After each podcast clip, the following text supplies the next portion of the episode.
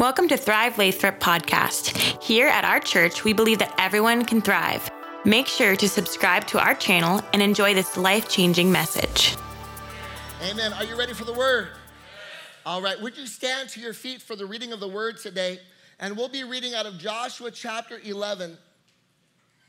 And we are going to read verses 16 through 23. Joshua 11, 16 through 23.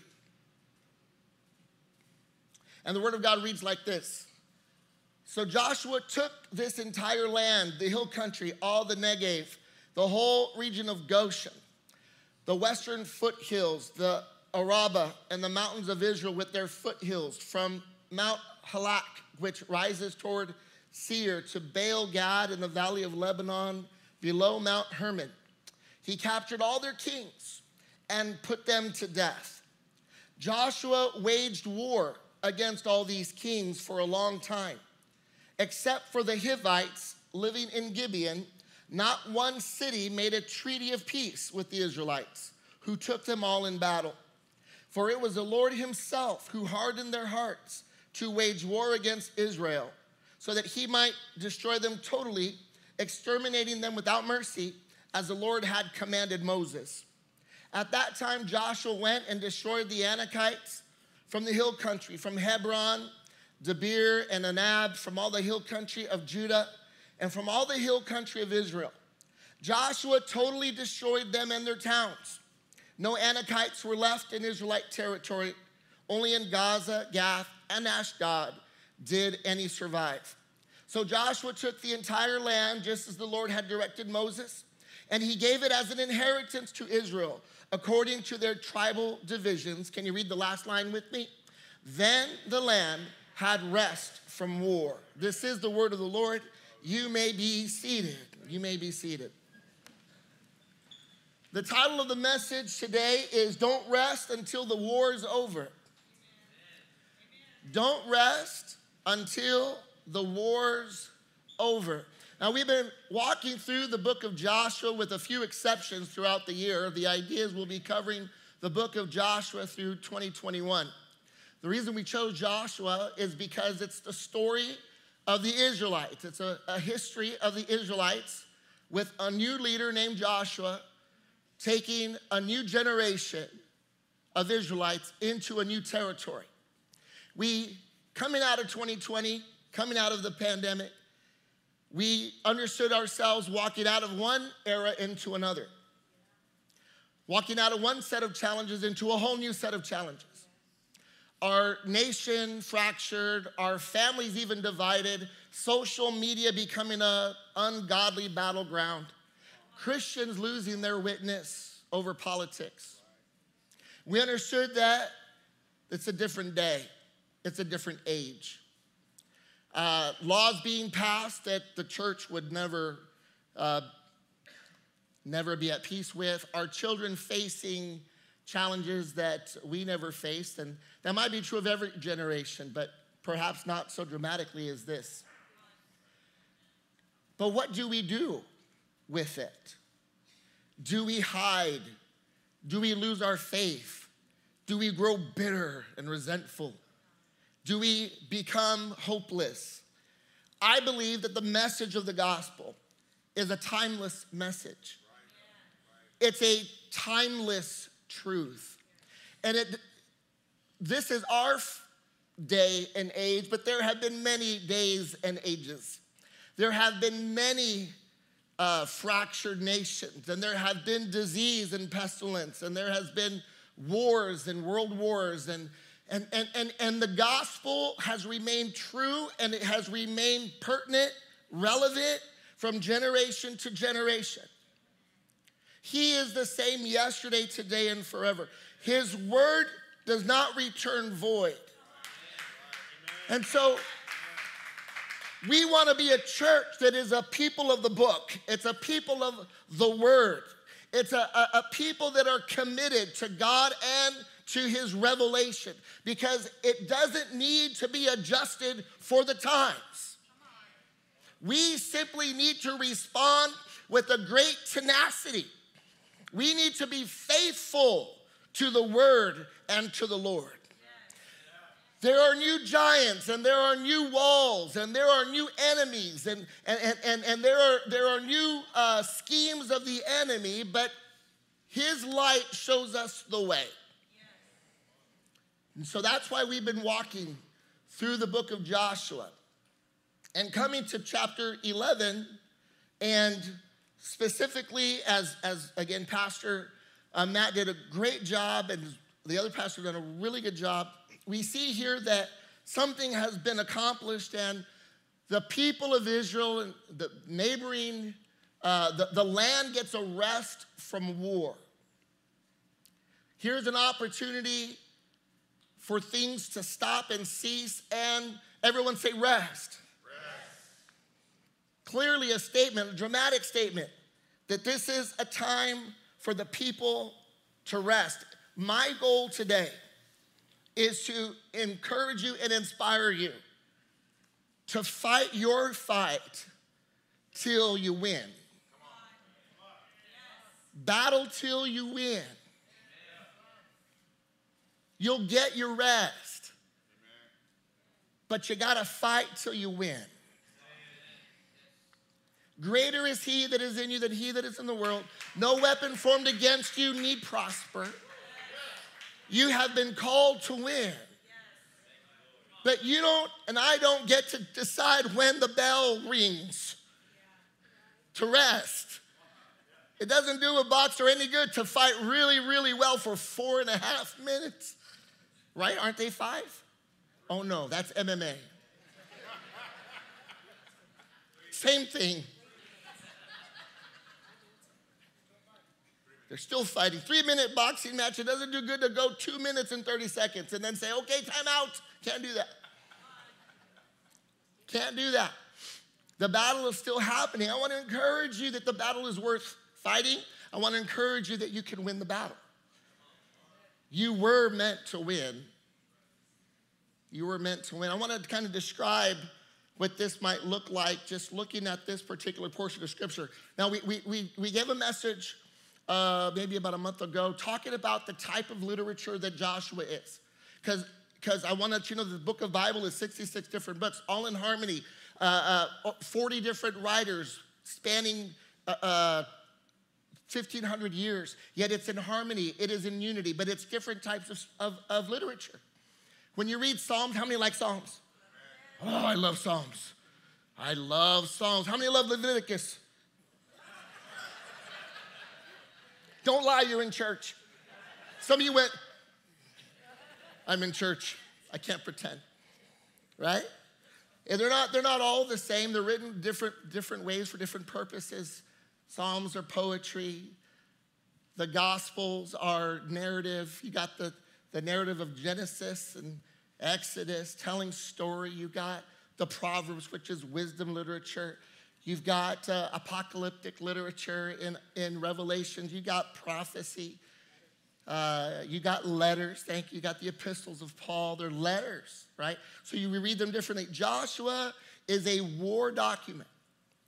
There is uh, uh, a purpose for the, the language, the voice that it's written in. And so when you, Oftentimes, you might hear critics when they read Joshua, how could God kill everybody? Let me, let me just tell you that it's hyperbolic language because there are times when it says, and they decimated this particular group, but then they pop up two chapters later. They completely annihilated, and that's war language, okay? Um, and that's important for us to know with the book of Joshua. What God wanted to do was He wanted to establish His people in land He wanted to give them.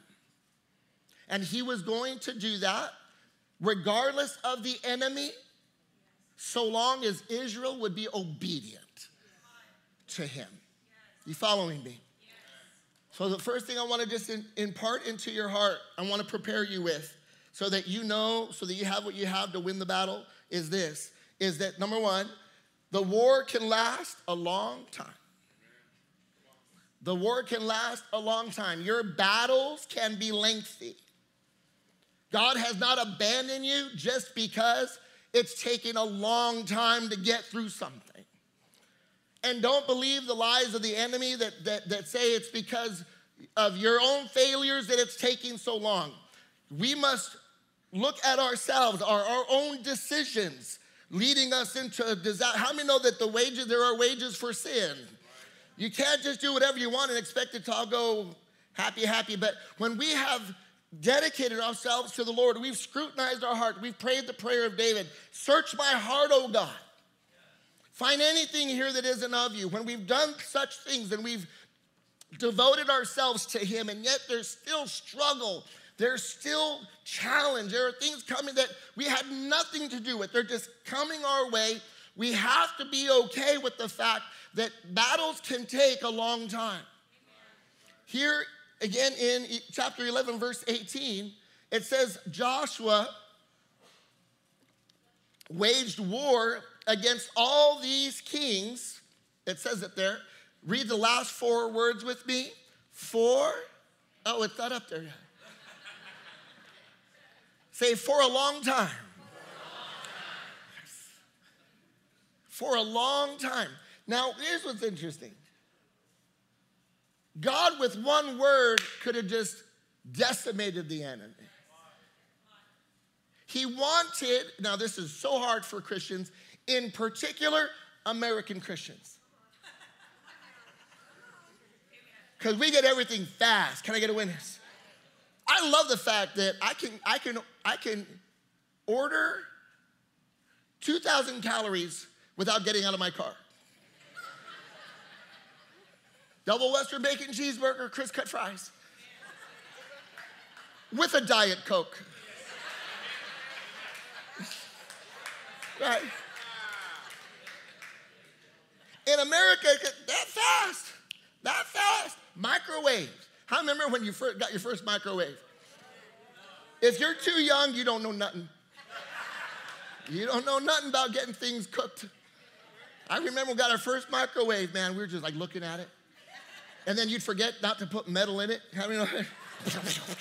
Like a mini fireworks show every time. Oh, turn it off, turn it off, turn it off. Microwave, right? Everything fast, everything fast, everything fast. It's not that way all around the world. We're exceedingly blessed here.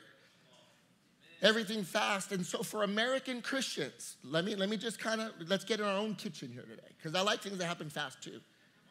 God does not operate on microwave time. The biblical gospel is given not in the era of microwave, but in the era of sowing, watering, waiting, and then reaping. It's the time frame of a farmer. And so we have to grow a new tolerance for discomfort.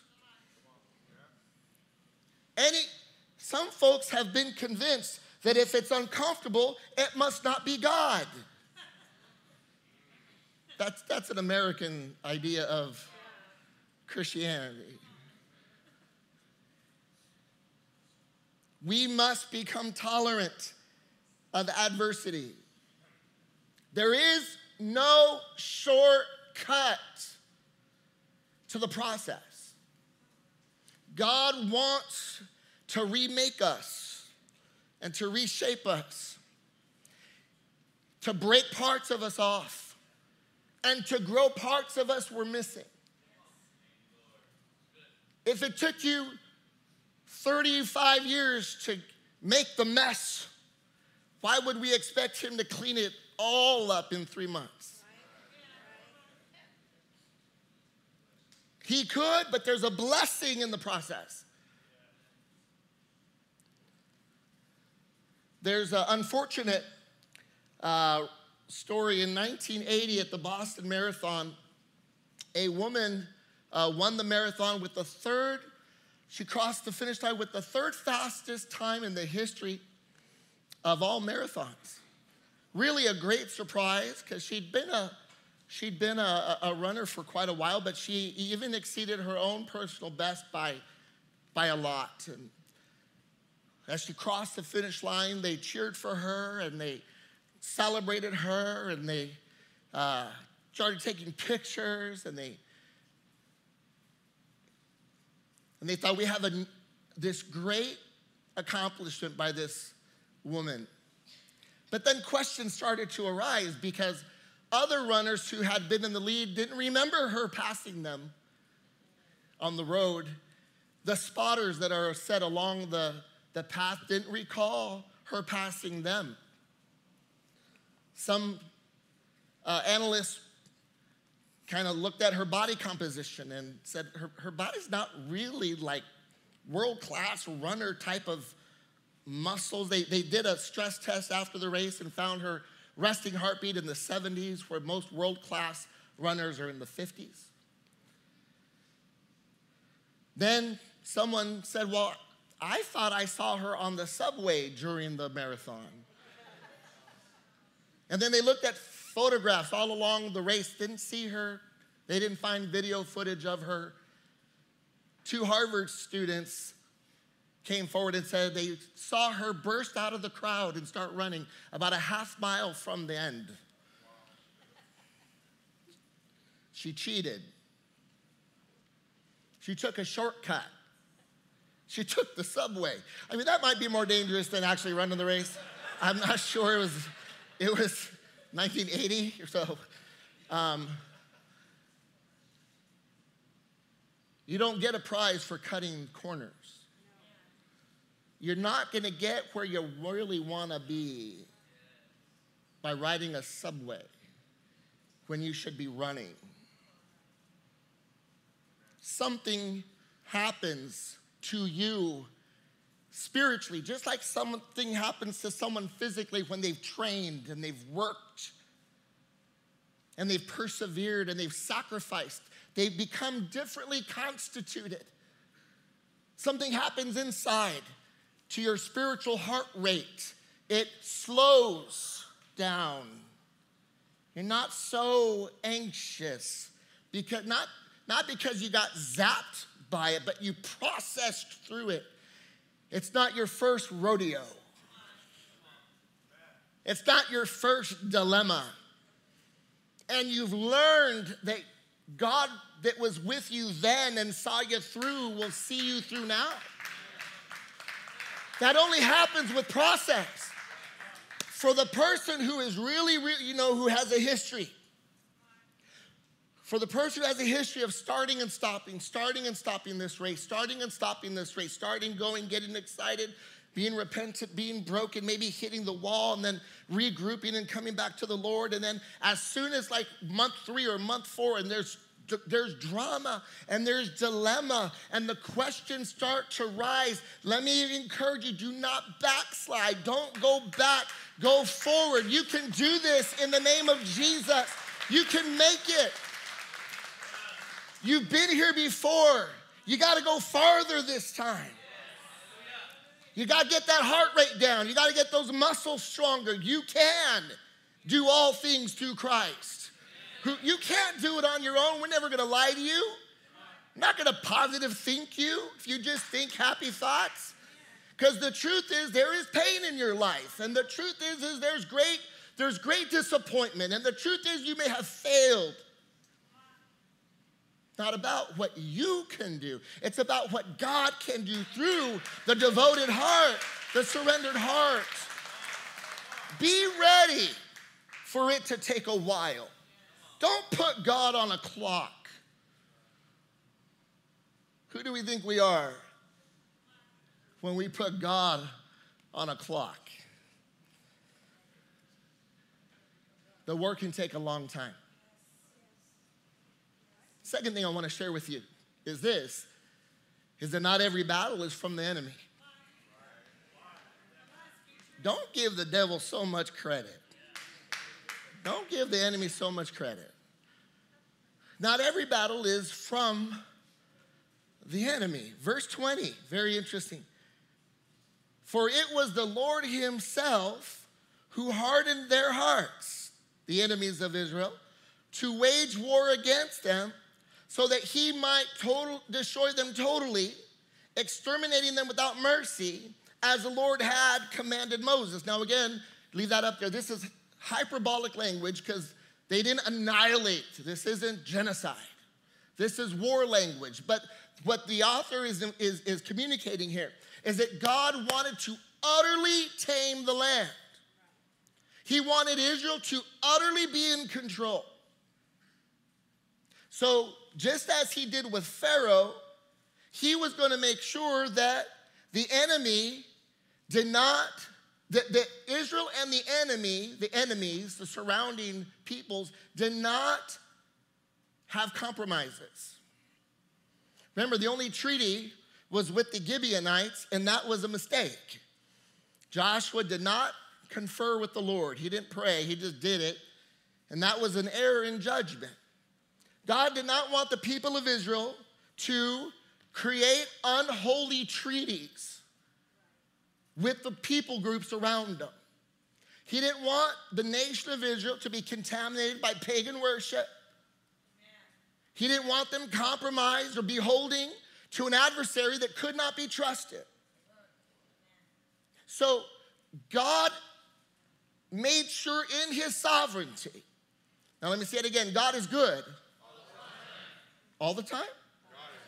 God is good? All the time? God is good. You mean all the time? So even when he makes sure you have to fight your way through, he is good.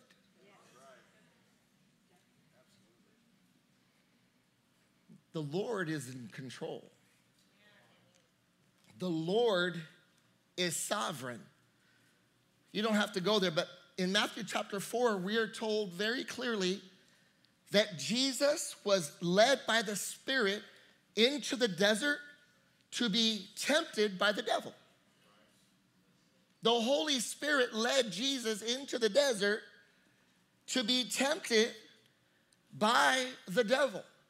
So there are some encounters that God sets up for us to be able to fight and to battle. He could zap your life, and there's never a contrary conversation, there's never a struggle, there's never a pain. And I believe God protects us all day long.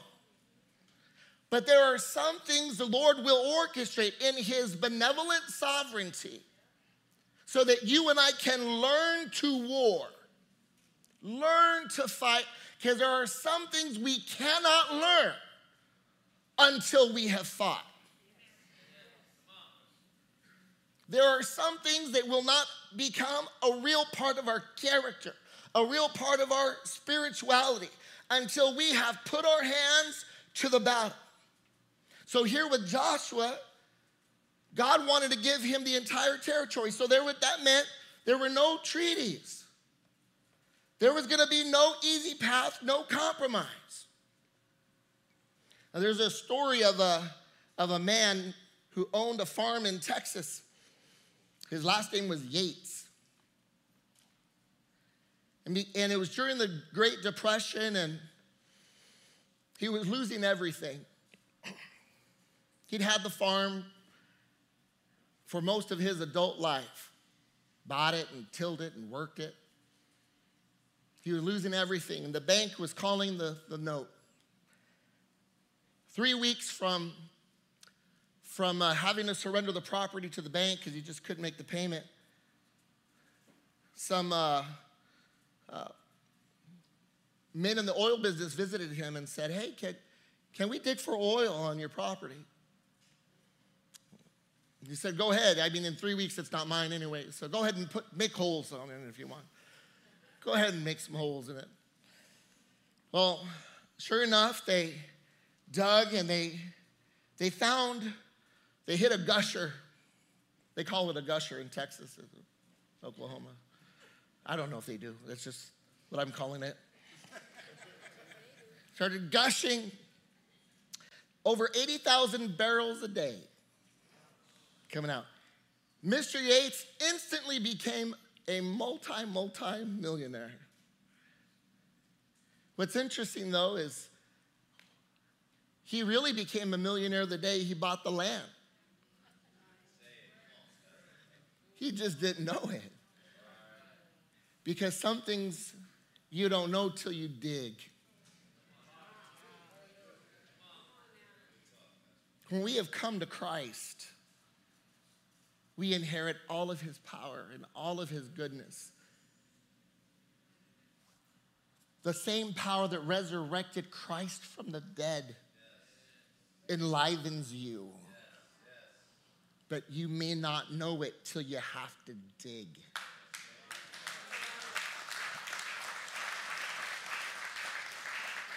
The story of the judges, these men of war that God would anoint, the Spirit of God would come upon them to battle, and you would have, have one man smiting 2,000 men with a sword. In fact, one account is the sword froze to his hand, and he was given power. He didn't know how much power could flow through him, so he had to fight.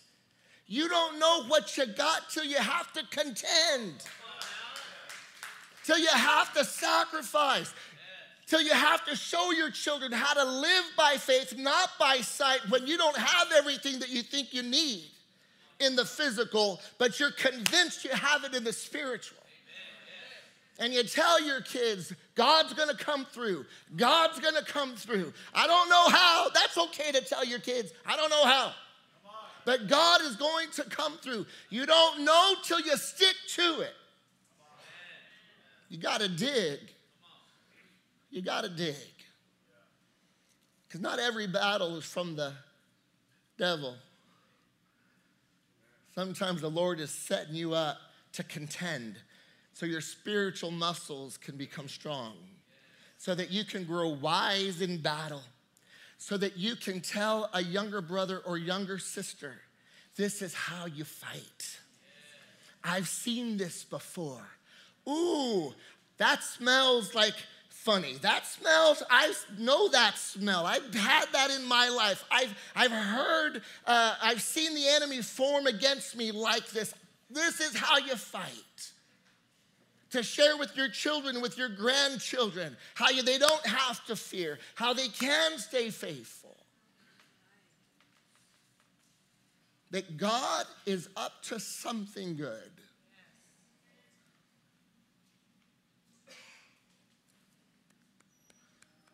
You walk long enough with the Lord. I'm going to end right here. You walk long enough with the Lord. It doesn't take all the pain out of the world. It doesn't. We don't teach here a name it and claim it kind of doctrine. You get your way like we're all spoiled kids. Like, that's not a good father. Because sometimes what we want is the last thing we should have. We just don't know it. We, we don't know it because we're just human. We can't see tomorrow like God can. For us, time is linear. He's in it and out of it, He's around it. So, no, God doesn't just give you everything you want. The longer you walk with Him doesn't mean that you weep less, because life can be tragic. I mean, life can be really, really hard. Life can be the greatest of tragedies. This room is filled with witnesses. The life can be hard. But the room is filled with witnesses that as hard as life is, God is able to carry us. That we do get up and fight another day. That the enemy doesn't have to beat us. And that our pain doesn't have to define us. The longer you walk in this, the longer you learn to fight the fights you have to fight. And not take time outs or, or jump out of the ring or, or forfeit the longer that we've learned to fight the fights till we, we're done fighting, till we've won, the wiser we get.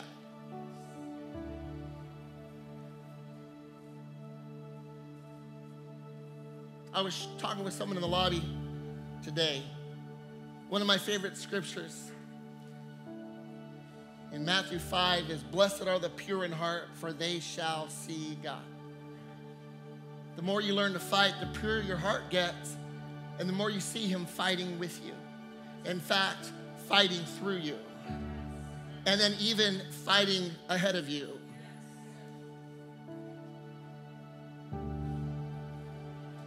The more peace, the more joy,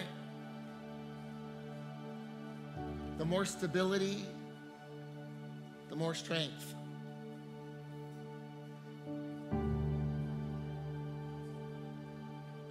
There's a time to rest, but it's not in the middle of the round. Today you might be tired, you might your hands are weary. That's why we worship. That's why we fellowship. That's why we have we're in a group with brothers and sisters that can pray and share how they beat that that battle, how they overcame that devil, how they got out of that snare. Why we read the word, and that's why we trust the Lord. And then we rest. After David had beat Goliath, he cut off his head. That's when he rested.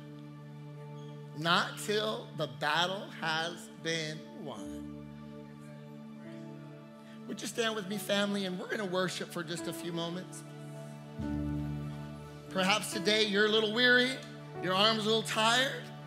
We're just going to worship together for a few minutes here. Maybe you needed to hear an exhortation not to quit, don't quit. Maybe you needed to be reminded that greater is He that is in you, really, really. Maybe you needed to be reminded that God is good. Maybe you needed to be reminded that, that God may be, that God has not lost sight of you. And that your battle might actually be a gift. What you're dealing with today, can you just give it to Him? Can you entrust it to Him? Can you choose to believe today? Can you choose to keep fighting today? Thank you again for tuning into our podcast. For more info, please visit our website at thrivelathrop.com. Have an amazing rest of your week.